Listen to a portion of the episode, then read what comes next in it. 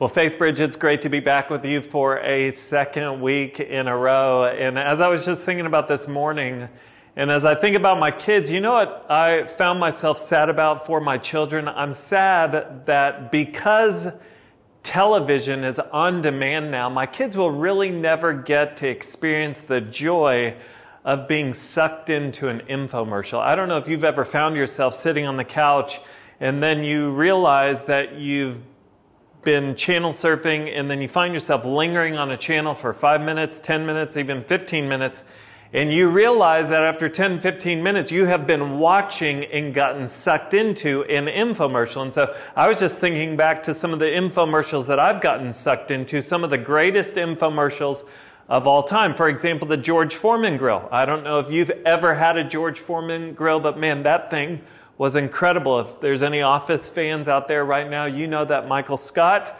burned his foot on a George Foreman grill because he always enjoys having sizzling hot bacon in the mornings. But that was a huge infomercial. What about the ShamWow towel? This towel was incredible because it had the ability to absorb uh, 10 times its weight which is just phenomenal. And so you see these commercials of people wringing out these towels with all this liquid.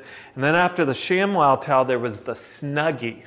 That's more recent development in the last 10 years, but the Snuggie was incredible because you'd see these commercials of people who were struggling to stay warm under a blanket while they were trying to change the channels. Enter the Snuggie, which was basically a blanket with sleeves. And so you see these commercials, these infomercials of people being able to channel surf with ease and comfort because they're no longer trying to keep the blanket on themselves while extending an arm. Uh, the reason that infomercials were so effective is because they were 5, 10, 15 minutes of results that's what made infomercials so effective is that they were showing us the results. And as we would look at the results something in us would want those results to be true of ourselves. And so there would be times where i'm watching a bowflex commercial where it's basically a guy just flexing his abs for 20 minutes and i'd look down and i'd look up and i'd be like there's something different here, or you see the George Foreman grill or the ShamWow towel, and something in you decides I want that. Like, I want that to be true of me. It's the results. And the reason I tell you that is because as we step back into my favorite passage in the entire Bible, John chapter 15, what we are going to find is the results of abiding. And what I hope that you see today as we, in a sense, read the results of abiding. I hope that you read the results and something inside of you begins to say, you know what, I want that. I want that to be true of me. So if you have a Bible, turn with me this morning to John chapter 15 as we look at the results of abiding. And if you weren't with us last week, we looked at John chapter 15, verses 4 and 5, and I told you that of all the passages in the Bible, this is by far, without a doubt, hands down, my favorite passage in the entire Bible because when I heard this passage taught by Pastor Greg Mott when I was in college, I felt like I was being handed a key. I felt like I was being handed the key to life. And as I told you last week, it I firmly believe that the key to life is packaged into one five letter word. It is the word abide. And what we said last week is, is to abide in Christ. That's the key to life. And to abide means complete and continuous connection and desperate dependence upon Jesus Christ. If you decide to be completely and continuously connected to Jesus, and if you are desperately dependent upon Him, you can expect three results, and we will see those results in verses 6 through 8 to today. But I'll go ahead and tell you the, the three results. Number one, if you abide in Christ, you will live a useful life. Number two, you will live an expectant life. And number three, you will live a glorifying life. So look with me, John chapter 15, verses 6 through 8. This is right after Jesus has called us to abide in him. And he's using the imagery of a grapevine. He says this in verse 6. He says, If anyone does not abide in me, he is thrown away like a branch and withers, and the branches are gathered, thrown into the fire, and burned. If you abide in me and my words abide in you, ask whatever you wish, and it will be done for you. By this my Father is glorified, that you bear much fruit, and so prove to be my disciples. The first result of abiding in Christ is that you will live a useful life. Look back at verse 6 really quickly. What did Jesus say? He says, If anyone does not abide in me, he is thrown away like a branch and withers, and the branches are gathered, thrown into the fire, and burned. Now, uh, at first glance, this seems like a very um, concerning verse. Uh, and this is a debated verse. If you go and read commentaries, different people believe different things. So let me just tell you the three options, and then I'll tell you what I really think it's saying. Number the first option, when Jesus is talking about being uh, thrown away and, and burned, is that he's talking about Christians who lose their salvation because of an insufficient relationship with Jesus and a commitment to his ways. I don't think that that is the right interpretation of this passage because if you look at the rest of Scripture, the, the Scriptures provide clear evidence that we can't lose our salvation.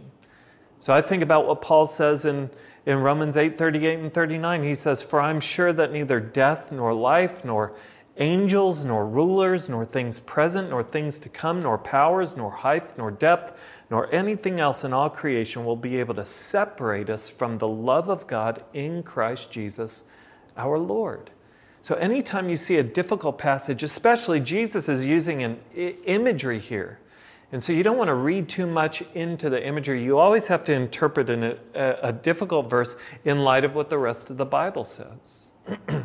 the second interpretation is that Jesus is talking about people who say that they're Christians, but they're actually not. They have a fake faith. Now, we, we need to talk about those of you who have a fake faith, but I don't think that that's what Jesus is talking about here because, I, because of the context, and that'll become clear in a minute. But let me just say this before we move on. Maybe you're sitting there and your faith is fake.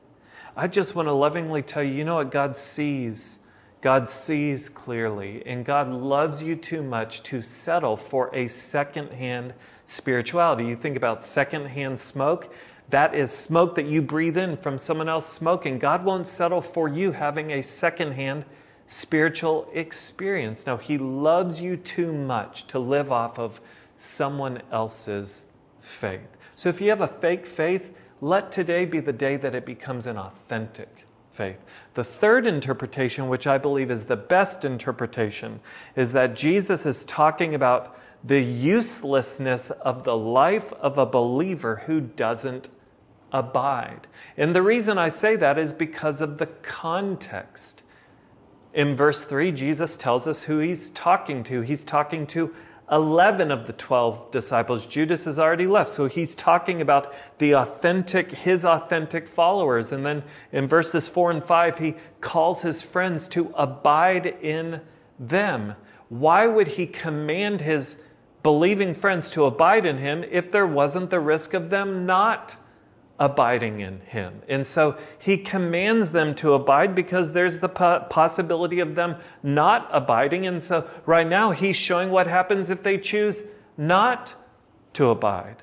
And remember what he said right at the end of verse 5. What did he say? He says, For apart from me, you can do nothing. And so verse 6 is just further, um, further explanation of that reality that apart from Jesus, you can do nothing. You think about a branch that is living apart from the vine, what does that branch become? It becomes a withered stick. A branch cannot really live or thrive or bear fruit apart from the vine.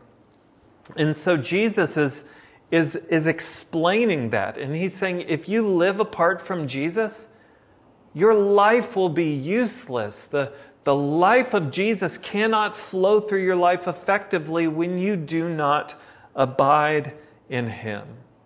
Your life becomes a stick. And, and I don't know if you've ever seen the branch of a grapevine, but they're very small, very thin. Like when that thing dries up and becomes a stick, you're not going to build a coffee table with that. You can't even put a marshmallow on it for s'mores. And so I think Jesus is just, he's just explaining the entire culture, the, the entire process that would take place with, with branches that are no longer abiding, they would just get gathered up and burned because they no longer have any use. And so, what is Jesus truly telling us? Here's what I think his point is I think his point is you can't lose your salvation, but you absolutely can lose your usefulness. You can lose your usefulness. He's talking about living a useless life, and that idea should be terrifying to us.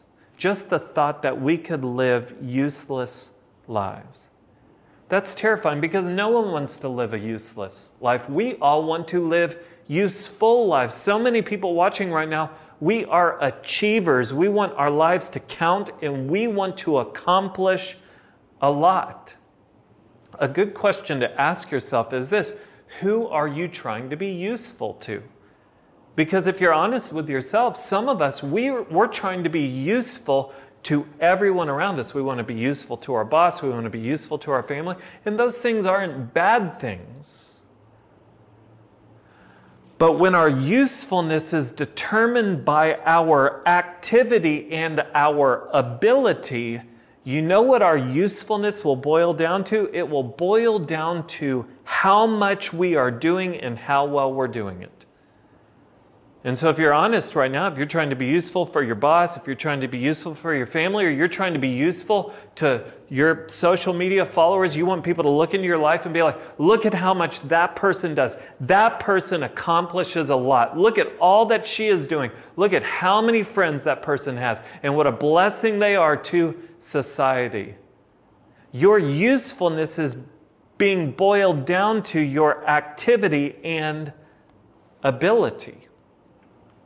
But what we have to understand is that we're not talking right now about being useful to other people. We're talking about being useful to God. What does it mean to be useful in the eyes of God? If Jesus is telling us the truth right now, then a useful life is an abiding life. Which is the branch that withers up? It's the branch that doesn't abide. It's the one that doesn't abide. And so this is pretty terrifying because here's what it means it means the smartest person watching right now can be living a useless life to God. The most high capacity person, the most skilled musician watching right now, the, the, the best entrepreneur in the world can be living a useless life to God. Why? Don't miss this. Because the usefulness of your life isn't measured by your activity or ability, but by your availability. You see the difference? See, if you're trying to be useful to the entire world, your usefulness is being measured by your activity and your ability. But God doesn't measure your usefulness by your activity or by your ability. He measures it by your availability. See, the useful life is an abiding life, and availability is the natural disposition of an abiding life. You are available for Jesus' life to flow through you, producing fruit that is a blessing to those around you. I need you to understand God is committed to accomplishing His purposes through those who are available. If you don't believe me, just look at the people that He built His church upon. Look at the, the, look at the apostles. I mean, what do we find out about the apostles in Acts chapter 4, verse 13? They get arrested. And it says this Now, when they saw the boldness of Peter and John and perceived that they were what? Uneducated these aren't the smartest guys in the room. They are common men. They're not the most useful to society, but they were useful to God. Why? It says they recognized that they had been with Jesus. An abiding life is a useful life. So here's what I need you to hear God doesn't need you to do more or do better, He needs you to abide. If you abide in Christ, your first the first result is going to be that you live a useful life. Number two, you'll live an expectant life. What does he say in verse 7? I love this. He says this. He says, he says, If you abide in me and my words abide in you, ask whatever you wish, and it will be done for you. So, another one of the results of abiding is that you actually get to see God answer more of your prayers. Here's the thought behind abiding the word abide, it means to dwell. So Jesus is saying, let's live all of life together because when you spend every moment of every day with someone, you become like them. And so Jesus wants a type of relationship with you that doesn't end after 10 minutes reading your Bible in the morning. He wants a 24 hours a day, seven days a week relationship where you are spending time with Him, walking through life and as you live life with Him, you know what? You begin to talk like He talks. You begin to think like He thinks and act like He acts. And you even begin to pray as He prays. See, your heart gets synced up with His heart. That's why Psalm 37, verse 4 says this it says, Delight yourself in the Lord, and He will what? He will give you the desires of your heart.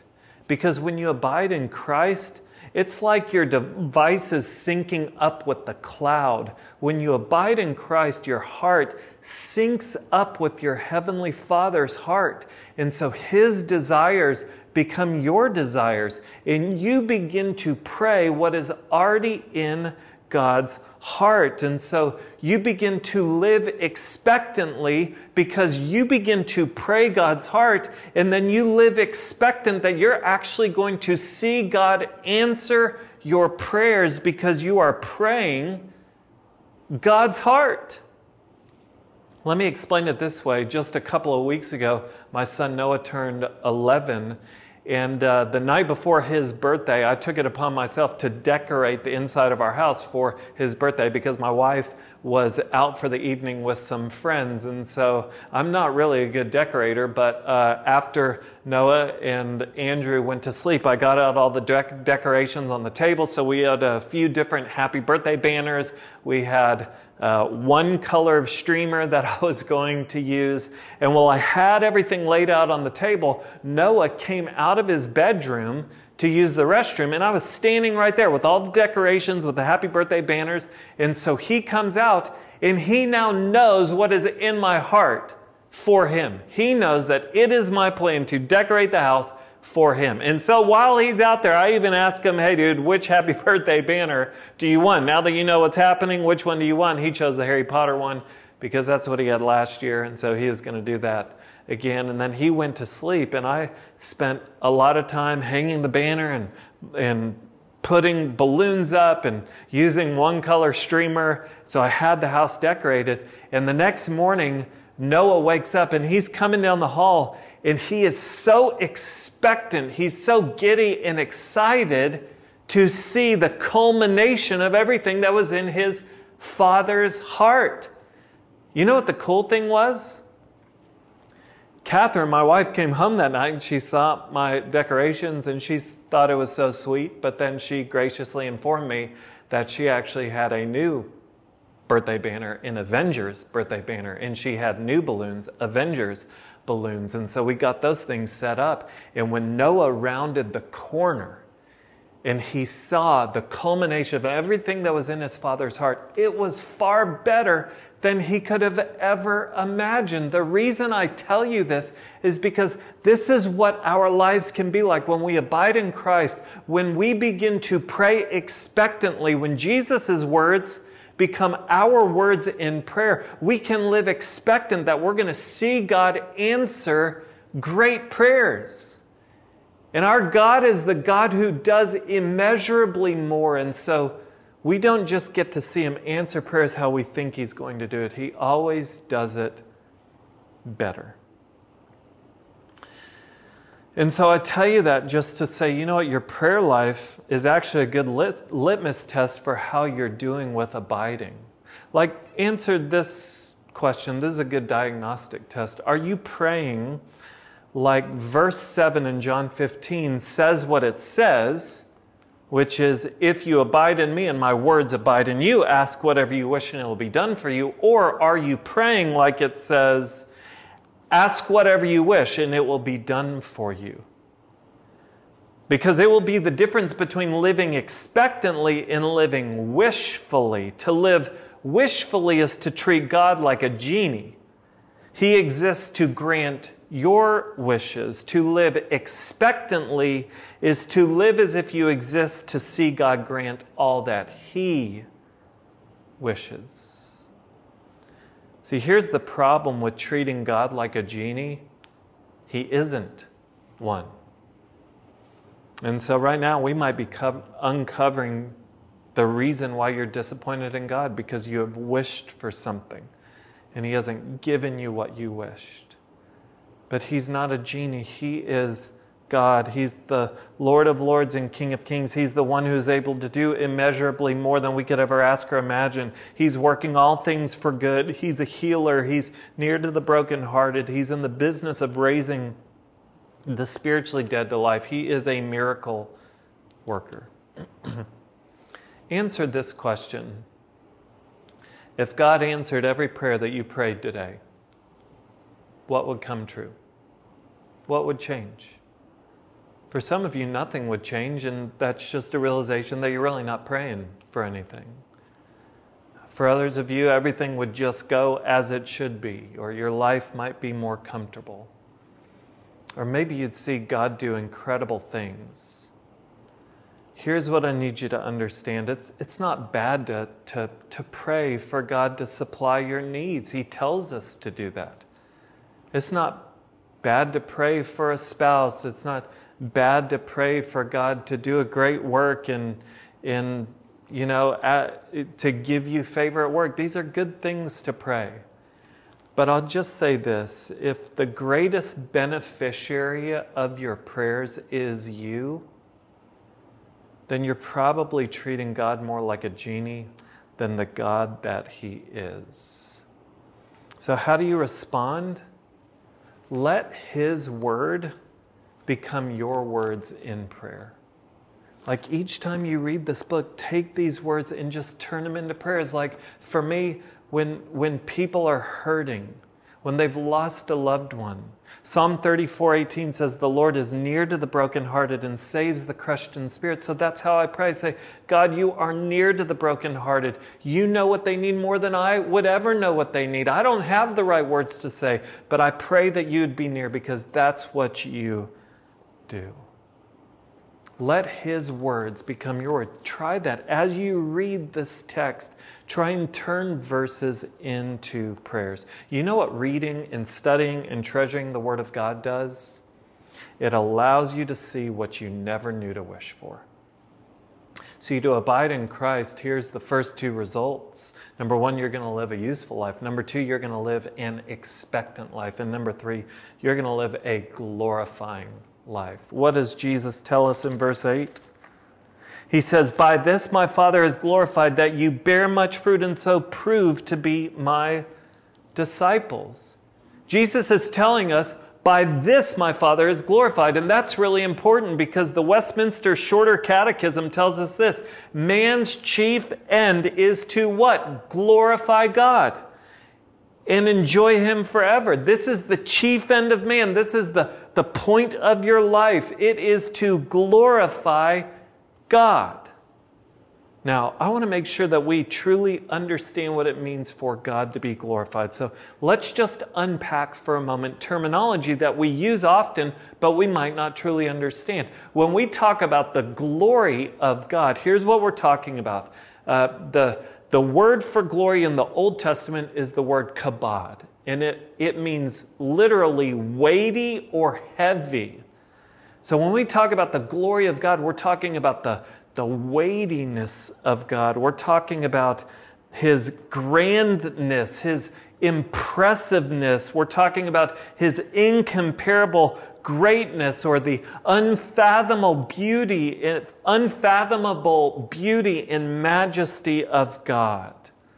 See, God is weighty. He is glorious. He doesn't need us to determine if He is glorious. He is glorious whether you realize it or not. To glorify God is simply to respond to His weight.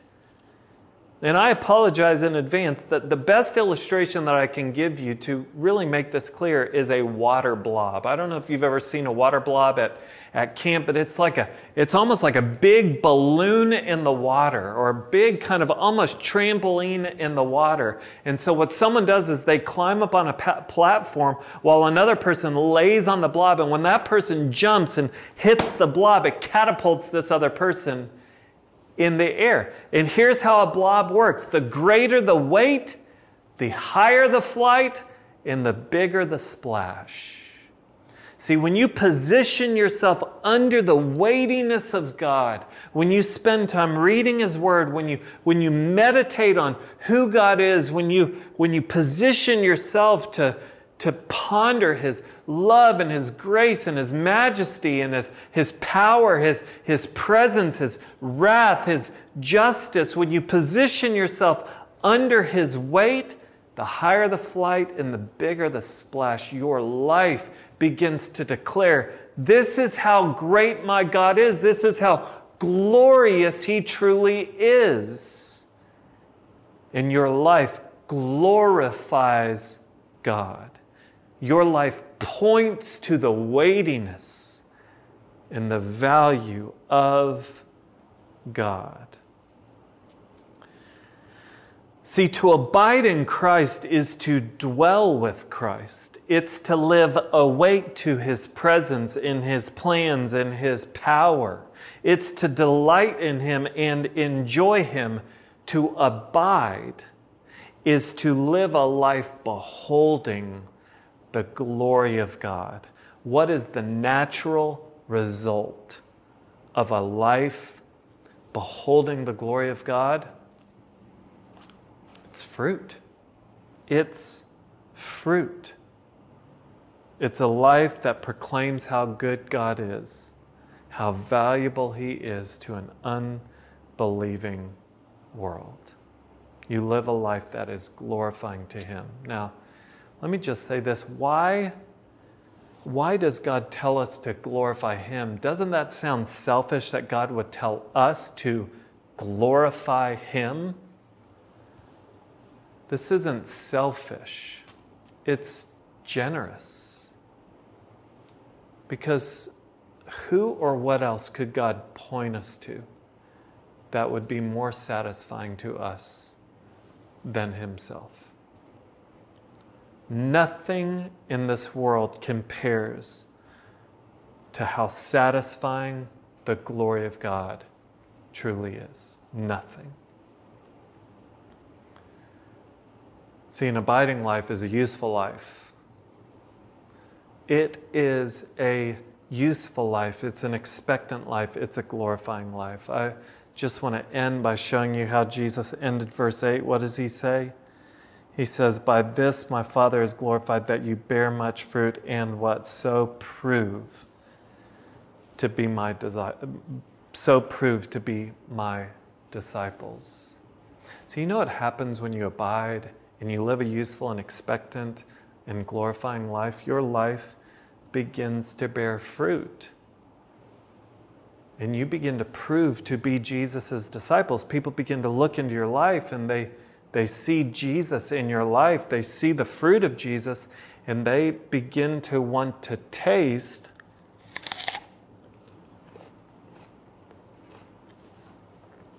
That's a good apple. They begin to want to taste Jesus. I gotta chew this thing. Mmm. Can you taste that apple? Like, can you taste? That is a crisp apple. Can you just, can you taste it in your mouth right now? Isn't that interesting how that works? Some of you guys are wanting an apple for the first time in a long time. See, when people look into your life and they see Jesus and they see the fruit of Jesus, they begin to want to taste Jesus. See, this is how it works. We're reading the results of abiding. And as you hear that the results are that you live a useful and expectant and glorifying life, something in you is saying, you know what, I want that. But as you want that and you begin to abide and Jesus' fruit begins to be borne in your life, people begin to look at your life and see your fruit, see your results, and they say, I want that. So you, you understand what we're talking about this morning? We're talking about a type of life that is glorifying to God, satisfying to you, and a blessing to others. Don't you want that? If you do, here's the application for this week abide. Let's pray together.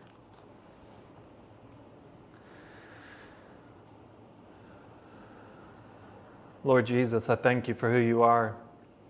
I thank you for how much you love us. Lord, I thank you that you've shown us the key to life. The key to life is abiding in you. And if there's anyone watching today who doesn't know you in a personal way, that they've never experienced salvation in you, then I pray, even right now as they're listening, they would cry out to you through prayer. They would invite you into their lives that they would ask you for forgiveness for their sins and that they would begin an eternal relationship with you. But Lord, I pray for the people watching, I pray that we would be people who abide this week. And I pray that by abiding, we would live useful and expectant and glorifying lives. We need your help to do it. Lord, thank you that you don't need us to do more or do better you need us to abide, to be completely and continuously connected to you and desperately dependent upon you. We love you in Jesus' name. Amen.